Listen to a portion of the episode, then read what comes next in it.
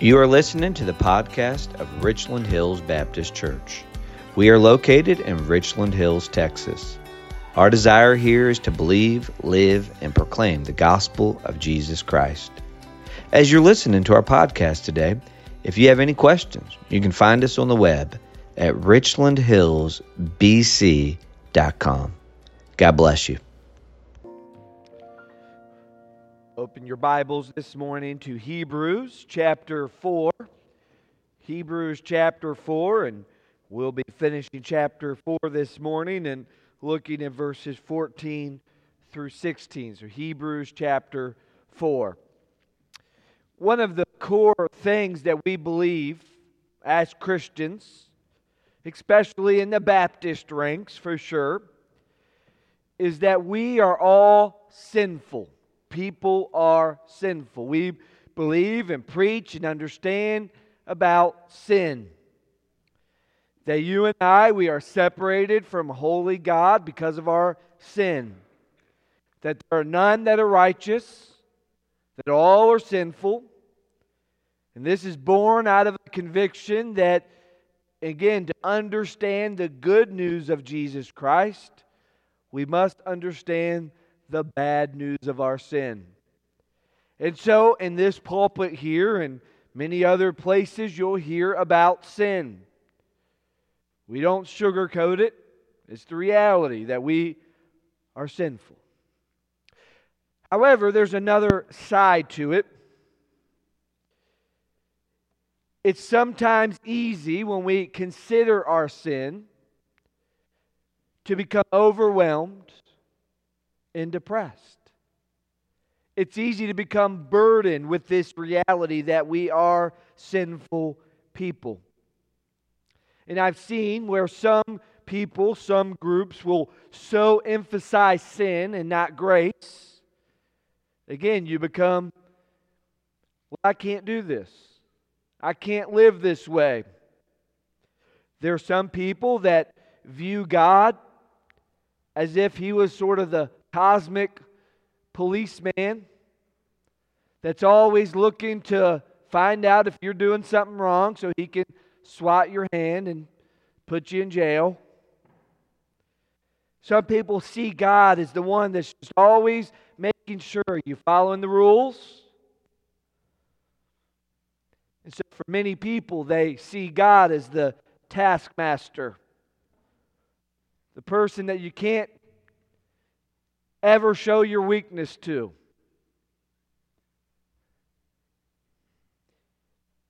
And do you know what happens with that view of God? No joy in this life, no freedom. Do you know people in your life that you always feel like you have to walk on eggshells around? Because you don't want to offend them or you don't want them to become angry? Is that how God is?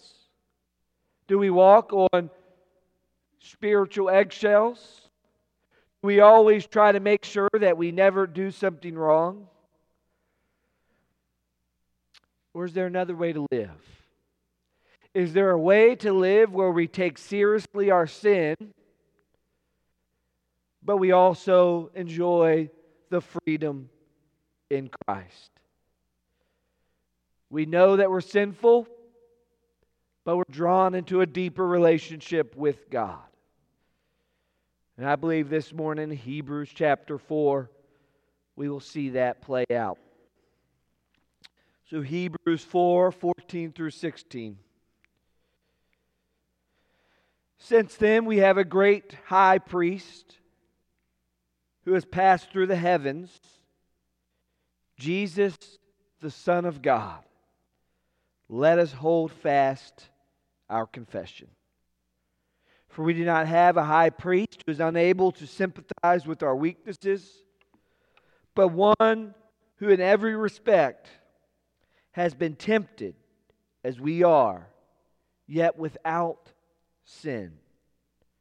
Let us then, with the confidence, Draw near to the throne of grace that we may receive mercy and find grace to help in time of need. Father, we thank you for your word. May you show us from your word the hope and joy that we have through our great high priest, Jesus Christ, who will help us in our struggles. May you lead us this morning in Christ's name. Amen. I want you to remember this big point. And in life filled with struggle and difficulty, we must remember that we are never alone. In a life filled with struggle and difficulty, we must remember we are never alone. Now, in Hebrews, we have walked through, we have seen how Jesus is greater than all the different things that we know of in this life. He's greater than the angels, He's greater than Moses. And now we're going to find that Jesus is our great high priest. We've already seen that already. This theme has been introduced. But what does it mean? Now, this is where oftentimes it's hard for us in our modern context to understand what the author said. When we hear priest, we think of Catholicism, don't we? That, in fact, it's funny when people find out I'm a pastor and they're Catholic, they'll always call me father or priest, and that's weird for me. I'm not a priest. But when we come to the Bible and we hear about a high priest, we have no way of really, truly understanding what that means. I mean, yes, you might have read the Bible and you see it, but if you're just out and about, you're reading your Bible, you're not a church person, you have no idea what the author means when he says a high priest. But the readers and the hearers and the listeners, they knew. They knew what a high priest was. In the Old Testament, a high priest was the person that really was the mediator between God and people. The high priest had many roles. But the biggest role was to offer sacrifice for God's people. He was the, the one, the go between, if you will. Once a year, he would enter into the Holy of Holies. He'd have the blood of the sacrifice that was sacrificed for himself and the people, which is important.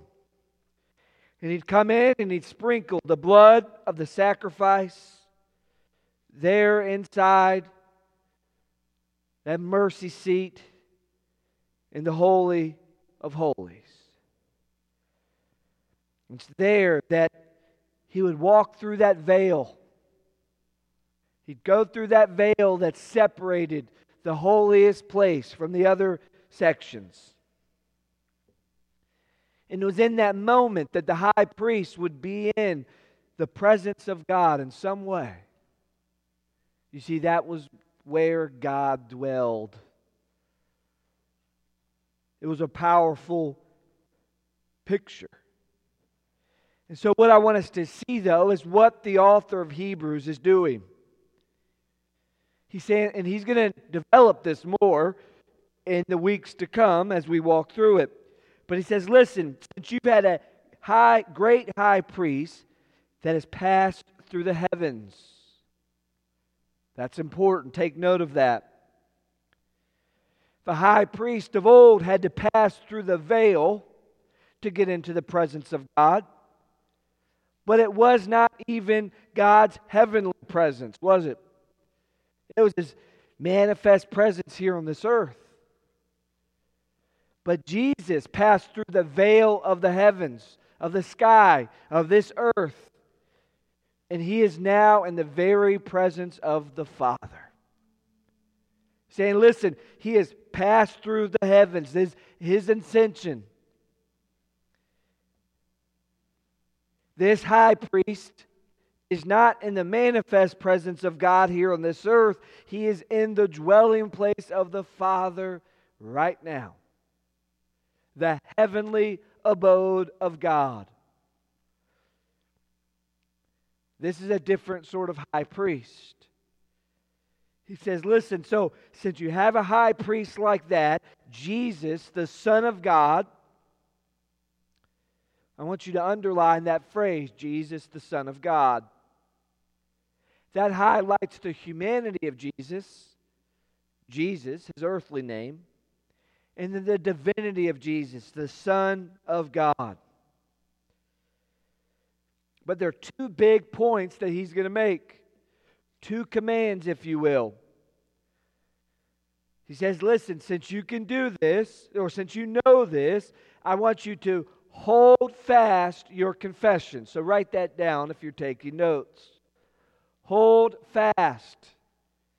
He said, Listen, I want you to hold on to what you believe. I want you to hold on to it. Now, what does he mean by holding fast our confession? That confession, that idea, is what we believe, what we confess. As Christians, we believe and confess the gospel of Jesus Christ. The news that he died, he was buried, and he rose again. And that he now lives at the right hand of the Father. And if you and I will believe in Christ, we can have eternal life. This is what we believe. This is our confession. He says, Listen, I, I want you to hold fast to that because what so often happens is that you and I are tempted to not to hold fast. We've talked about this before. There are many people who fall away from Christ. He says, listen, don't fall away. Hold fast. Hold fast to your confession. Don't let go. Don't stop believing. He says, listen, you can do that because of this high priest. Because the reason that we oftentimes are tempted to not hold fast to our faith is because we are weak people.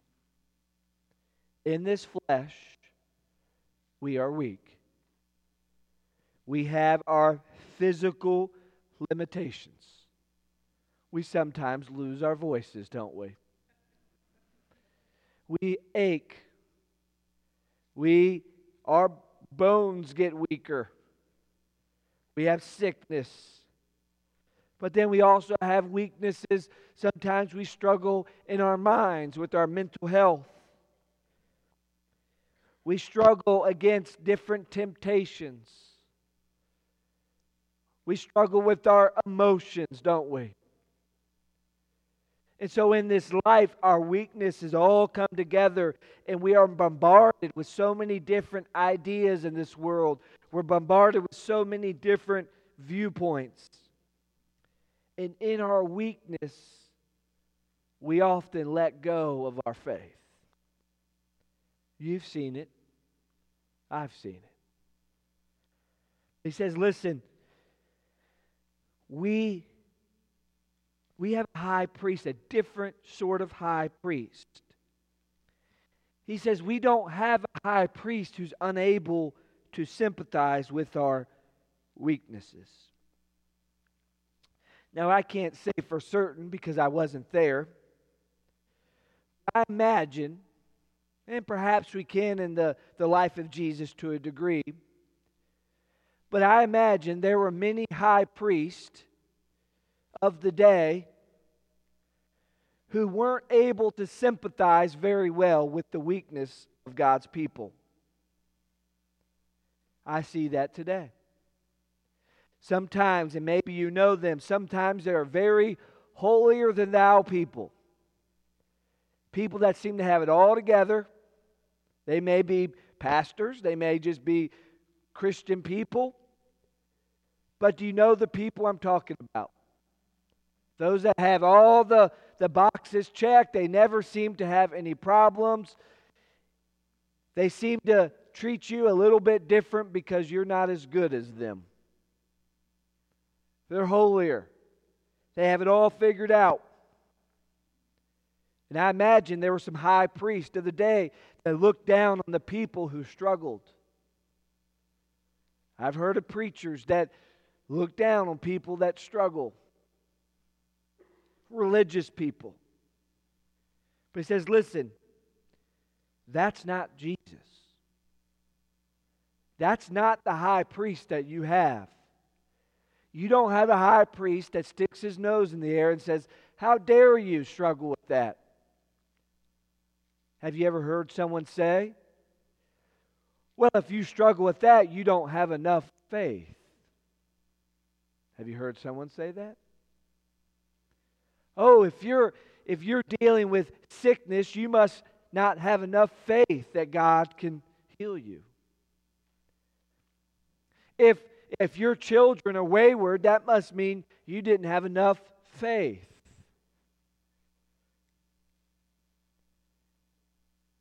Forgetting that we all live in this weakness of our flesh.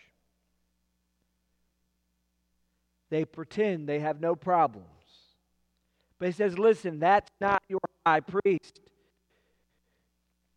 He's not unable to sympathize with our weaknesses. Now look at that word weaknesses. That word weaknesses is very broad and it can mean any sort of weakness that we have in our bodies, the physical weaknesses, the ailments. Listen, it's hard for us to understand, and we've talked about this before. But Jesus probably skinned his knee when he was learning how to walk. He didn't immediately start to walk, I'm sure. He had to learn, he had to stumble. Jesus had to figure out just like we do. Why? Because he was in the weakness of the body. He probably got a cold. I'm sure he got sick to some degree. You say, Well, Pastor, how can that be? because he took on our flesh. And so he knows our weaknesses. It's possible that he maybe even was teased by his friends. Maybe he got his feelings hurt in this life.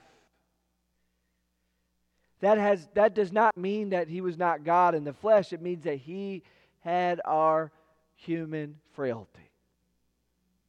And so he can sympathize with us. He can sympathize. He knows our struggles. He knows the things that we walk through. He can sympathize, not in a pitying sort of way, but in an experiential way. He's been there. Have you ever heard someone say, Been there, done that, got the t shirt? You ever heard that? He's been there. He knows. He knows what that's like. And so he said, Listen, you can hold fast because you have a high priest that's been there. Like when you're struggling, Jesus has been there.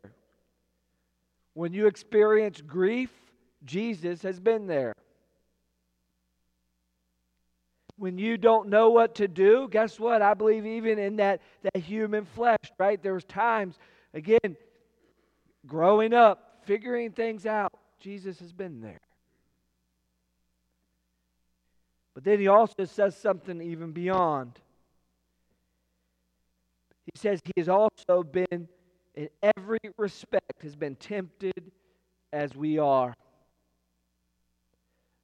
Matthew chapter 4 shows us that. That Jesus was tempted by the devil. Now, what does it mean that he's been tempted in every respect? Now, obviously, there are certain specific things that we face that Jesus hasn't been tempted with. He has not been tempted with spending too much time on his iPhone. But the big categories of life Jesus has been tempted with. You see, every sin falls into a bigger category idolatry, maybe sins of the flesh, sins of the mouth, sins of the mind. Jesus has been tempted with all of these things. Now, it brings up a very interesting theological question, one that we won't get to, but I'll just say it so it gets you thinking. Could Jesus really have sinned? Was that possible? And to be honest with you, I think the author of Hebrews leaves us there with that question not to answer, but to know that Jesus was tempted. Now, I'd love to talk with you about that question further because it's very interesting. But what the author wants to say listen, he was tempted but never sinned. He never sinned. He never fell. He never stumbled. He never tripped up morally. He never told a white lie. He was perfect but he's been through it. He knows what it's like. And so the author says, listen, you can hold on to your faith because you're not alone. You're not alone in this life. You're not alone in this world. Jesus knows your weaknesses. And we're weak, aren't we? We talked about our physical weaknesses, but we are weak oftentimes against sin. Now, Jesus never sinned, but we do. We know not to say something, but we say it anyway, don't we? We know that we probably shouldn't watch this or listen to it because it's not good, but we do anyway. We know that we probably should not go here, not go there, but we sometimes do anyway. We know that it's not healthy to think about these things and it's not good, but we do anyway. We know that we shouldn't respond in anger, but we do anyway. We know we probably shouldn't write that on Facebook, but we do anyway. You see, we're weak and sin comes and we are not, it's not easy for us just to walk away. And we are stuck so often being in bondage, even though we're not in bondage to our sin. It's a self imposed bondage sometimes. Think about all the things that we can fall into this world. He says, listen, but don't give up. Don't lose your grip on your faith because, yes, you struggle and you're weak, but Jesus has been there. He's never sinned, but He knows. And so, there's, remember, we don't give up, we don't stop. We hold fast, but then he says the other part we draw near. He says, Listen, with all that in mind, let us then draw near. Let us with confidence draw near to the throne of grace. The throne of grace points to the throne of God, His throne. And I believe an apt description of this is prayer, coming before God he says, listen, we can come with confidence. Now, that's not arrogance, but it's coming knowing and believing that God will hear you.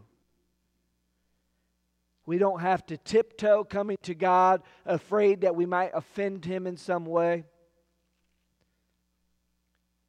In ancient mythology, Greek and Roman mythology, the gods of those days were very finicky. They were very temperamental. And they were always, the people were afraid that they might offend the gods in some way. And if something bad happened, it must be because they offended God. But that's not how it is with our God. We can come with confidence. And this is a promise for those who have faith in Jesus Christ.